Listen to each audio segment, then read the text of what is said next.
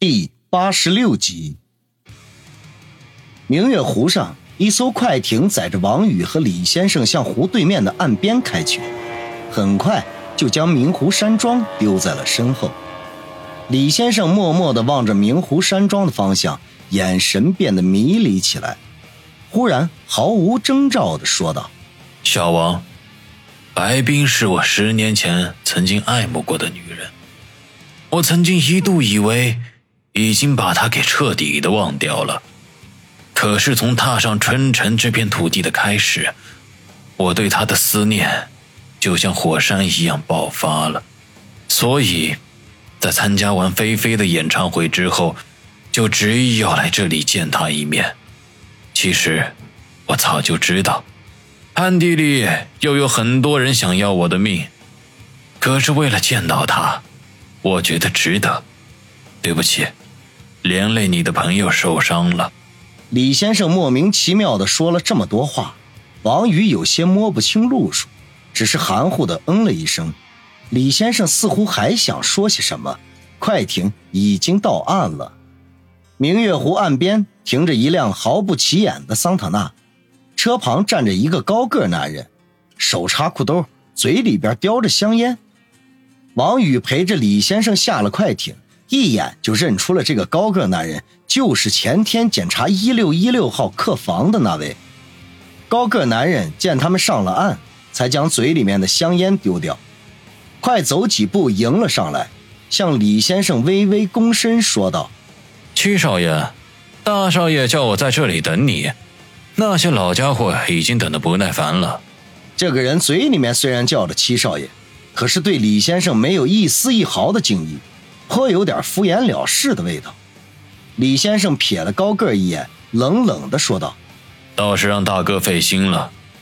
不敢，大少爷一直都很关心您的事情，昨晚听到您遭遇了袭击，十分的震惊，现在已经派出各方势力展开全面的调查，是要将幕后的黑手给揪出来。高个沉声地说道。李先生哼了一声，不置可否，转头对身边的王宇说道：小王，我们上车。说完径直地向几米外的桑塔纳走了过去，王宇不敢怠慢，紧跟在后。与高个擦肩而过的时候，两人不约而同地对望了一眼，王宇从对方的眼中明显感觉到了一丝戾气，令人不寒而栗。这是一辆低配的桑塔纳，而且看起来有些车龄了，无论是车门把手还是座椅什么的都很陈旧。两人坐进后排之后，高个才慢腾腾地走过来，开门上车，从后视镜里看了看脸色阴沉的李先生，说道：七少爷，咱们赶时间，可能会开得快些，你老人家担待着点。李先生一言不发，目光望着前方。这里处于明月湖的另外一边，是一大片尚未开发的林地，只有一条蜿蜒的小路通往公路，目测至少有7-8里远。而且因为昨夜的一场暴雨，小路泥泞不堪，这样的路况下想要飙车，简直就是拿自己的生命开玩笑。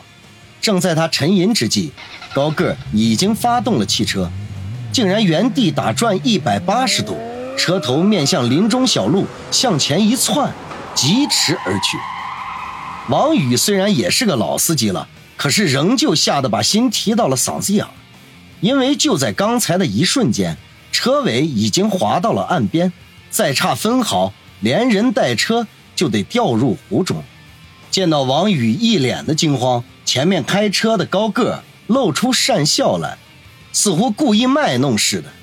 车子非但不减速，反而更加的快了。王宇心中大骂：真你妈的装！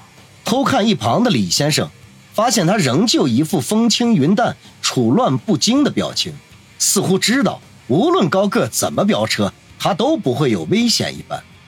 一路提心吊胆，老旧的桑塔纳终于开进了春城市。看着熙熙攘攘行色匆匆的人们，王宇居然有种恍然隔世的感觉。如果身边不是坐着李先生，之前所发生的一切还真如南柯一梦。尤其是今天和大明星林雪飞发生的那些事情，实在是太不真实了。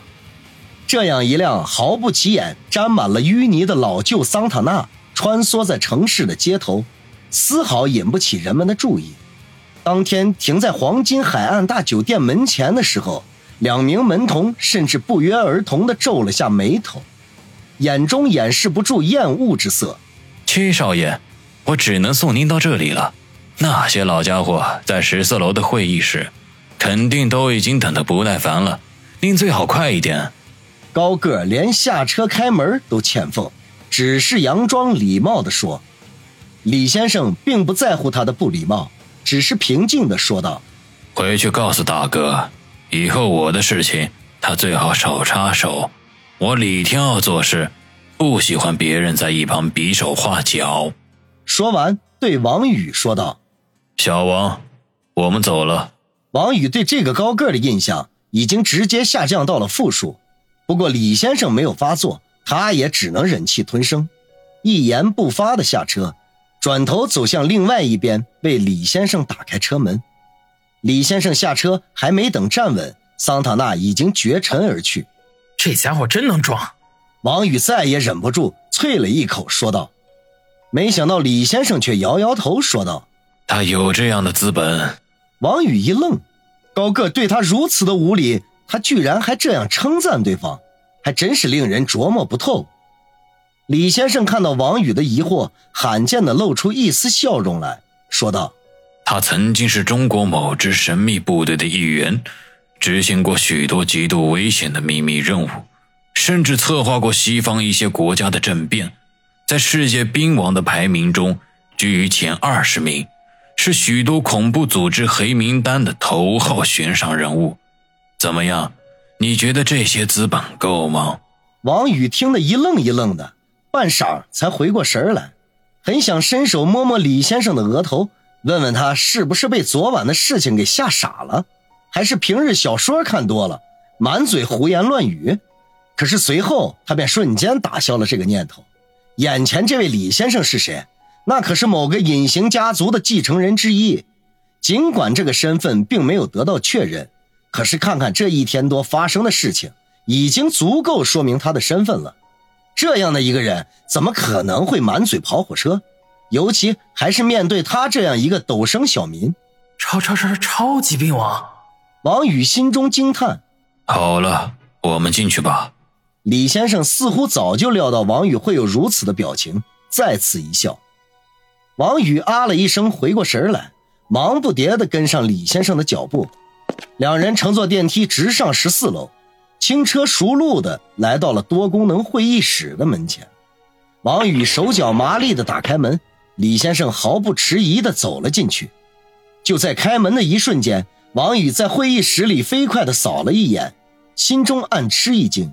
里面不但有春城的几位商界大鳄，居然还有国内的超级富商。他们的年纪从30几岁到60、70岁不同，每个人都表情肃然，见到李先生走进去，齐刷刷地站起身来。虽然没有欢迎的掌声，却均是异常的恭敬。相比昨天的那场会议，素质显然高出了不是一个层次。